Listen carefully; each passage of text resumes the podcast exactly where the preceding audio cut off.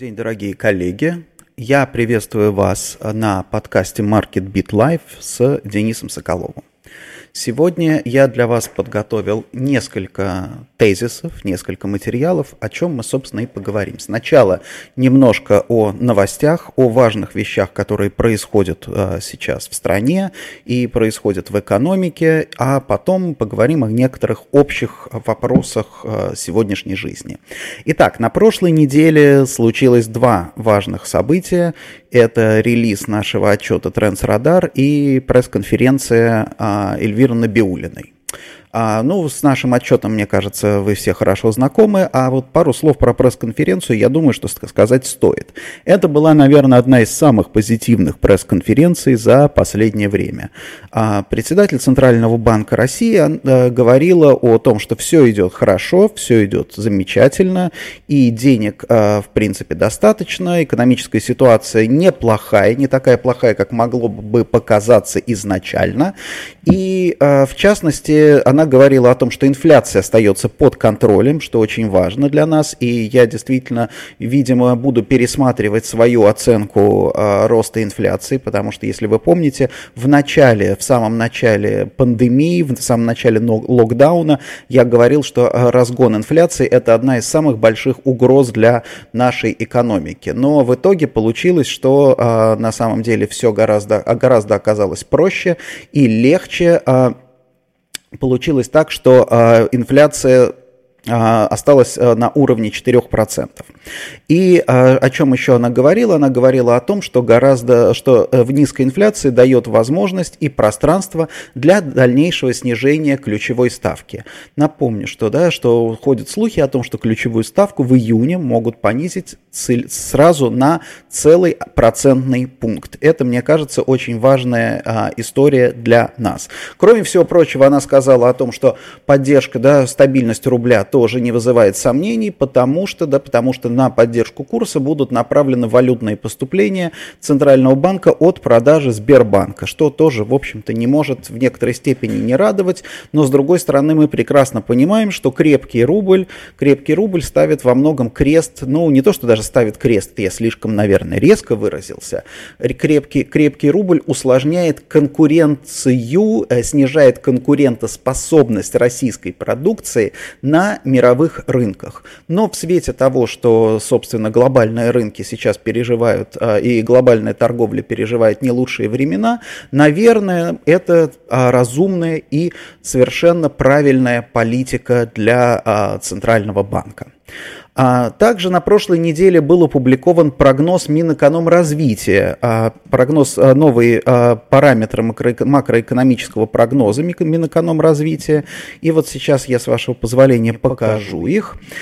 Здесь важно следующее. Важно то, что несмотря на то, что в цифрах прогноз Минэкономразвития отличается от того прогноза, который дает, ну, скажем, Oxford Economics, мы на Oxford Economics обычно ссылаемся в наших отчетах, сущностно, сущностном э, выражении, наверное, так, этот прогноз очень сходен э, с консенсусом э, международным относительно экономики России.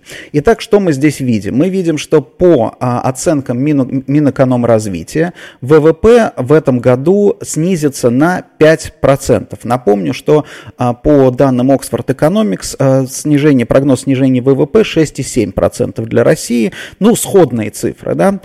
Самое интересное дальше. 21 год 2,8 рост экономики и 22 год 3% экономики. То есть, по сути дела, минус 5 в 20 и плюс, э, там, да, получается там немножко более сложный расчет, но примерно 5,5 к, за 2 года. Да? То есть мы отыграем потери 2020 года в соответствии с официальным прогнозом только к концу 2022 года.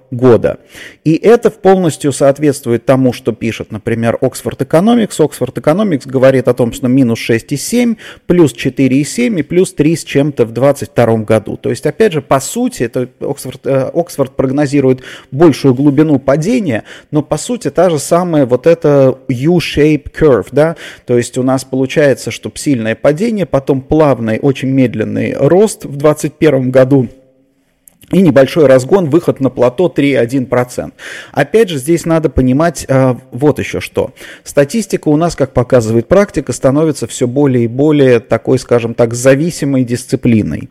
И насколько вы помните, президент поручил, поставил перед правительством задачу обеспечить экономический рост на уровне трех, э, на уровне выше мировых, среднемировых. Среднемировые темпы роста это 2,7%, поэтому вот мы здесь и видим 2,8%, ну, до пандемии были 3% в 2022 году, 3,1% в 2023, то есть это, по сути дела, такое формальное выполнение, прогнозное выполнение задачи. Напомню, что по данным Oxford Economics на этот год падение мировой экономики расценивается, рассматривается на уровне 4,7%. То есть, опять же, мы немножко глубже упадем, чем мировая экономика в среднем, вот, но при этом, да, при этом как бы будем выбираться примерно так же, как и все остальные. Что еще здесь важно? Важно? А, важно то, что инфляция у нас вот зафиксирована на 4%, то есть это прогноз, и, соответственно, это означает, что это вот 4% в 2020, 2021, 2022, 2023 году, это означает не расчетные цифры, мы прекрасно понимаем, это означает таргет, это означает целевые показатели по инфляции. То есть на самом деле вот таргетирование инфляции никуда не делось, и, скорее всего, а, действительно и Центробанк, и правительство будут на это а, ориентироваться корректироваться. Посмотрим на оборот розничной торговли. Потребительский спрос минус 5,2%, то есть он упадет глубже в этом году, чем а, экономика в целом, но при этом в следующем году он будет вести себя гораздо более активно. А Oxford Economics показывает, насколько я помню, данные минус там 7 с лишним процентов падения в 2020 году и плюс 7 процентов рост в 2021 году. Да? То есть на самом деле Оксфорд гораздо более оптимистичен. Что здесь какой здесь мы сделаем вывод? А дело все в том, что, опять же, 4% 20, на 2021 год э, оборот розничной торговли, это выглядит как некий таргет, да, то есть напомню, что оборот розничной торговли здесь считается в, в таких цифрах с учетом инфляции, то есть это не значит, что 4% инфляции, 4% рост на самом деле не вырастет ничего, нет. Это будет номинальный рост, в, а, оценивается в размере 8%, а это за вычетом инфляции. А, что тут можно сказать? Можно сказать, что не будет, скорее всего, то есть здесь правительство совершенно не рассматривает никаких а, мер по стимулированию потребительского рынка. То есть до сих пор потребительский рынок остается у нас, ну, таким парией, наверное, в нашей экономике. То есть это своего рода а, аналогичная ситуация, аналогичная тому, что была, наверное, вот советские годы, когда считалось, что есть вот промышленность, а есть потребительский рынок, да, и потребитель, потребление это совершенно что-то ненужное.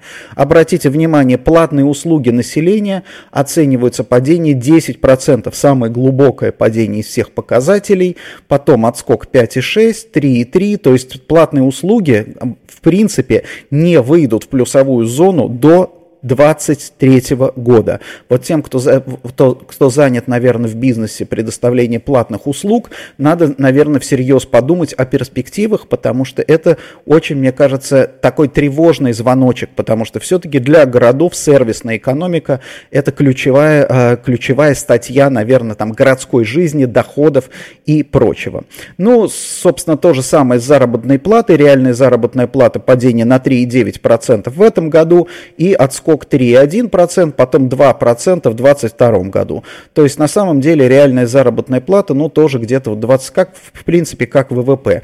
Ничего такого интересного особенно нет с безработицей. Безработица прибавляет процентный пункт в 2020 году всего лишь достаточно оптимистичные а, прогнозы, да, и, собственно, возвращается возвращается к уровню 2019 года, ну, наверное, где-то уже даже прогноза самого нету, а, вот, возвращается, наверное, где-то лишь только в 2024 году. Вот. А, собственно, вот а, в чем а, суть этого прогноза. И здесь важно отметить вот что. Это официальный государственный прогноз. Да? То есть это, как я говорил, что есть прогнозы вероятностные, есть прогнозы желаемого будущего. Вот когда публикуется официальный прогноз, это скорее прогноз желаемого будущего. Вот это очень важно. То есть это профилирующий прогноз, под который будут приниматься меры экономические, экономического там, стимулирования, воздействия действия и так далее. Это не значит, что он будет целиком там выполнен, и, э, и вы, выполненные цифры будут точно такие. Нет, это значит, что исходя из этого прогноза будут приниматься там решения о финансировании национальных проектов, о поддержке отраслей, о там, допустим, а, поддержке населения и так далее. Вот поэтому здесь, если мы хотим понять, что будет, да, какая, каков будет масштаб, допустим, государственной поддержки, достаточно посмотреть, в общем-то, сюда. Мы видим там тот же самый потребительский рынок, что, в принципе, э, государство, в общем-то, смирилось с тем, что ничего хорошего а, в потребительском рынке нас не ждет.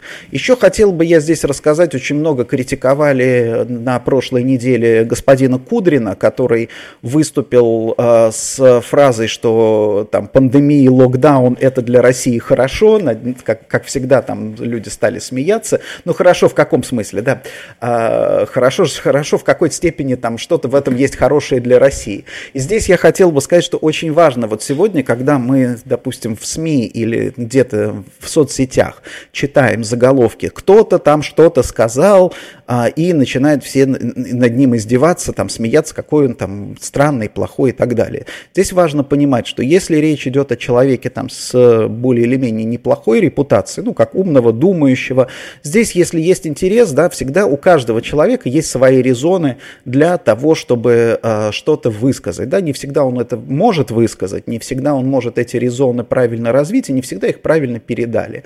Вот я, в частности, например, согласен с Кудриным, что есть э, очень немалые преимущества и польза а, России в целом, как стране, от того, что сейчас произошло. Да? Потому что мы начали входить в рецессию, экономическая польза, мы начали входить в рецессию гораздо раньше. Я уже говорил о том, что еще и в прошлом году уже появились признаки того, что у нас, например, у нас кризис на потребительском рынке, у нас кризис в сфере услуг и так далее. Очень много было вот таких вот звоночков, которые, э, которые нас предупреждали о том, что могут быть у нас проблемы. И, в принципе, была большая вероятность, что 2020 год мы будем, если вся мировая экономика будет расти, то Россия окажется где-то там на задворках этой мировой экономики. Вот. А когда оказалось, что весь мир а, стал перед, э, перед вот этой проблемой пандемии, перед проблемой локдауна, наши вот эти вот такие вот собственные проблемы, они отошли как бы на задний план, да, то есть правительство вынуждено было там принимать какие-то меры по поддержке экономики, на, на некоторое время, на полгода примерно остановили, по сути дела, там принятие репрессивных законов, ну, я не буду говорить репрессивных, ограничивающих, потому что до этого законотворчество в основном все было состыковано вокруг, да, вокруг э, запретов, вокруг ограничений, в том числе на экономическую деятельность. Вот. А сейчас это все было приостановлено, и по сути дела, Россия стала там как бы опять снова, как ни странно, несмотря на остановку международной торговли, Россия стала страной, которая так же, как и все остальные, борется с одним, с одним и тем же вызовом. И, кстати, борется относительно неплохо, да, потому что, например, мы видим, что, в общем-то, цифры по заражениям, хотя они и велики, вот, э, и по смертности, хотя они и велики, они не, вот, не катастрофичны, как можно было бы предположить. И вот здесь мы переходим к следующему, к тому, что сейчас привлекает огромное внимание всех, это манипуляции статистикой. Я не хочу в данном случае говорить сегодня на, на этой неделе посчитали математики, э, что там есть э, признаки манипуляции, связанные с тем, что теперь, если раньше округляли в регионах до нуля и до пяти, да, то есть очень много было регионов, там на выборах особенно, да, то есть много было регионов, где цифры все там итоговые по голосованиям заканчивались на 0 или на 5. Сейчас эти опыт, э, опыт, опыт учли якобы, да, и теперь цифры по заражениям заканчиваются на 99 или 98 этим очень, очень, очень часто. Но дело все в том, что тут, э, наверное, э, я, прочитав эти статьи, я бы не сказал, что здесь достаточно аргументов, которые позволяли бы однозначно говорить о высокой степени манипулятивности, да, тем более там спущенной сверху. Но что здесь важно, вот с, мо с моей точки зрения, в чем проблема с манипуляциями а, данных? Проблема в том, что если в стране есть, вот, собственно, что во многом погубило Советский Союз, если в стране есть система, там, допустим, какой-то вот официальной статистики, которая там, она рисуется для каких-то целей, да, и есть реальная система, да, статистическая система, где есть реальные данные, на основании которых принимают решения. Это очень сильно удорожает управление, то есть ты должен, как две бухгалтерии, ты должен вести две статистики, и это становится сложно, при том, что у тебя, если ты ведешь две статистики, рисовать всегда легче, чем считать, и, соответственно, да, у тебя, как э, в экономике есть правило, плохие деньги, да, там необеспеченные деньги, деньги всегда вытесняют из оборота обеспеченные, хорошие деньги, да, то есть э, и так и здесь тоже. Плохая статистика, она у тебя всегда будет вытеснять хорошую. Зачем тебе тратить силы, считать там какие-то данные, там, когда у тебя есть возможность, вот здесь вот ты там рисуешь для, я не знаю, там для общественности, но точно так же ты начнешь рисовать и для начальства, по большому счету. Тем более, что начальство тоже не понимает, насколько дорого стоит и насколько сложно а, собирать нормальную статистику. Собственно, вот мы а, наверное, и наблюдаем это. Я очень так много лет наблюдаю деградацию статистики, потому что, кстати, когда Владимир Владимирович Путин у нас пришел к власти, его первый тезис и первый, как бы, первое программное заявление было, если кто не помнит, напомню, первое программное заявление было инвентаризация, инвентаризация России, да, то есть перед там, каким-то экономическим рывком он хотел понять, что на самом деле происходит. И тогда первая путинская перепись населения, она была проведена, ну, это, наверное, была лучшая перепись перепись населения за всю а, историю переписей там, постсоветских и постсоветских. Да, она действительно была проведена качественно, насколько это возможно, и проведена, и, и, и действительно а, целью имела со сбор качественных данных. Поэтому вот первая половина нулевых, нулевые годы, это был некоторый такой расцвет статистики, потому что и деньги вкладывались, и была поставлена задача. Потом, к сожалению, по каким-то причинам а, статистика стала не так интересна. Вторая перепись населения уже вообще никто не помнит, как она проводилась, да, путинская. По-моему, третью, мне кажется, вообще отменили, по-моему. Ну, в общем, короче говоря, никто уже не, пере... все перестали обращать на это внимание, потому что и качество данных снизилось и так далее. И вот здесь вот эта вот проблема. В принципе, нет ничего, там, понятные государственные задачи. Там, статистик, с помощью статистики профилировать. Тем более, что сейчас считается, ну, и не безосновательно считается, что во многом, там, допустим, какие-то панические настроения, или еще что-то, там во многом экономика строится на ожиданиях, что если ты ожидаешь, что у тебя будут расти доходы, ты будешь больше тратить, соответственно, ты будешь больше тратить у людей, там будут расти, там, ты будешь больше отдавать магазины, в этих магазинах там будет больше размещаться заказов на производство и так далее, и мультипликатор заработает. Соответственно, обрушить экономику можно тоже, создав панические настроения, все побежали в банки, забрали деньги, перестали тратить, экономика остановилась. Да? То есть, в принципе, вот этот психологический фактор работает. Но, к сожалению, да, к сожалению, он работает на коротке, или к счастью, он работает на коротке, но он не работает на долгом промежутке времени, да, потому что то, что у нас называется э, сражение между телевизором и холодильником, да, то, то у нас телевизор победит, то холодильник победит.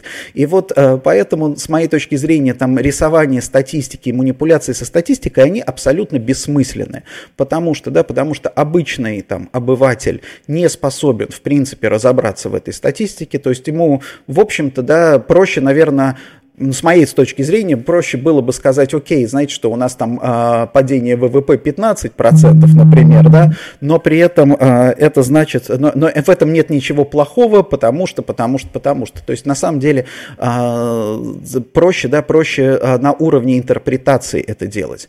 И сам, но самая большая проблема, что вот многие ошибаются, что можно одновременно, параллельно вести две статистические, как бы две статистические машины. Возможно, что-то подобное существует существует в Китае, да, с их огромными инвестициями в технологии, не знаю. Трудно сказать, китайская статистика тоже вызывает огромные, да, огромные вопросы, но тем не менее, да, тем, тем не менее, как бы никто не делится опытом, как э, можно ли вот эти вот параллельные две системы а, заводить. И смысла как бы в, этой, в, в этих а, тоже, в таких затратах немного. Поэтому, коллеги, здесь а, самое важное, наверное, не особенно рефлексировать сейчас по поводу того, что, ах, вот эти данные данные плохие, мы не можем на них ориентироваться, да, там, потому что они там официальные. Нет, на самом деле можно ориентироваться в какой степени? Как я уже сказал, мы смотрим с вами на официальный прогноз, и мы его интерпретируем, мы говорим, да, вот так смотрит на это все государство, так оно будет добиваться целей, которые перед собой поставлены чиновниками. И еще о чем я хотел сказать, тоже э, важный момент для понимания вообще того, как работает сегодня наше государство. Наше государство, оно сегодня не совсем а, такое вот а, кавкианское, оно скорее это бюрократическое государство, которое губит KPI, вот так я бы сказал. Да? Кто из вас в компании пытался внедрить KPI, понимает, насколько это сложно, особенно если у тебя что-то такое вот непростое. Вот, собственно, внедрение KPI, нацпроекта, если вы помните, да, у нас нацпроекты, и у нас тогда же, вот, по-моему, в 2015 году у нас начали повсеместно внедрять для чиновников KPI. А что такое KPI, например? Да? KPI – это некий там показатель, который должен более точно учитывать, э, учитывать твой вклад или твою работу и так далее. И вот результатом, например, внедрения KPI как раз и стала вот эта парадоксальная история с доплатами врачам, которые работают с ковидными больными. Да? Потому что если у тебя есть KPI, если все основано на KPI, то ты не можешь просто взять и врачу заплатить там эту надбавку, потому что ты должен посчитать, сколько конкретно он работал с ковидным больным. И совершенно не важно, что там даже 10 минут контакта подвергает врача риску, да, неважно там, допустим, в каких условиях, да, потому что это уже KPI не может учесть, это уже слишком сложно. Поэтому вот это вот, но при этом система работает, поэтому мы получили вот эти парадоксальные вещи, когда врачи начали говорить, что я получил доплату, значит, которую вроде там обещали 100 тысяч мне, да, я получил там 52 рубля, да, потому что ему посчитали KPI, что он потратил 5 минут, да, на прием там какого-то конкретного больного, у которого официально был зарегистрирован вот этот вот, там, да, диагноз там COVID-19. Потому что система по-другому работать не может. Это не та бюрократическая такая вот кавкианская система, где какое-то множество каких-то бумажек с очень сложными правилами. Нет, эта система гораздо проще, но она вся, опять же, построена на KPI. И в этом ее, кстати, и слабости, и в этом суть ее функционирования. Поэтому, когда мы с вами что-то прогнозируем, надо учитывать, что все, как бы все меры, которые принимаются, они тоже точно так же, они будут и принимаются они с условием того, что можно потом разработать для чиновников эти KPI, да, и по ним их там вознаграждать или наказывать и так далее. И последнее, о чем я сегодня хотел э, рассказать, это по поводу множества опросов. Вот вы знаете, уважаемые коллеги, что и мы тоже делаем опрос «Бизнес-барометр», на нашем сайте можете скачать. Каждый месяц мы опрашиваем наших респондентов, то есть те компании, которые находятся в периметре наших контактов, вот, а, мы опрашиваем, задаем там короткий, короткий опросник. Вот здесь очень важно понимать, что когда вы сталкиваетесь с этими, с результатами таких опросов, они с точки зрения аналитики, с точки зрения статистики, с точки зрения социологии, они не имеют вообще никакой ценности. Самое главное в любом опросе – это создание выборки. Вот если у тебя выборка сделана правильно, опрос провести не так сложно. Но любая выборка, если ты делаешь опрос своих клиентов, например, да, или там интернет-опрос, ну, классика жанра, да, 100% а, опрошенных в интернете утверждают, что они регулярно пользуются интернетом. Понятное дело, да, вот так вот выборка это э, сформировано. Вот все, абсолютно все опросы, они вот такие. Тогда возникает вопрос, а зачем же их делают? И вот здесь есть часть людей, которые действительно заблуждаются, им кажется, что а, они читают опросы, например, там, я не знаю, фонда общественного мнения или Левада-центра, да, при всем там как бы можно как угодно относиться, но более-менее там как бы статистические подходы правильные. Им кажется, ну что, что такого вообще сделать опрос? Ну это же, это же не rocket science, это же не там, не менеджмент, не KPI придумывать, да, ты задаешь опросы, считаешь проценты, все отлично, да, вот, а, и вроде бы как бы по форме это очень просто, как все разбираются в медицине, в футболе, ну и в вопросе тоже, в вопросах тоже, вот, а, но а, и, и, и кажется, что мы сделали такой опрос, давайте теперь на него ориентироваться, но здесь очень важно, что ценность таких опросов, она есть, но ее правильно надо интерпретировать, ценность исключительно для выдвижения гипотез, то есть ни в коем случае нельзя посмотрев на результаты опроса о том, что, ой, например, какая-то компания опросила, 70% собирается оставить сотрудников на удаленке. О чем говорит этот вопрос? О том, что 70% э, всех сотрудников останутся на удаленке, абсолютно нет. Это, это, это этот опрос, этот результат говорит о том, что в этот конкретный момент 70% респондентов вот этой компании, которая проводила опрос, считают, что когда-то в будущем они останутся на удаленке. К истине это не имеет ни малейшего отношения. Да?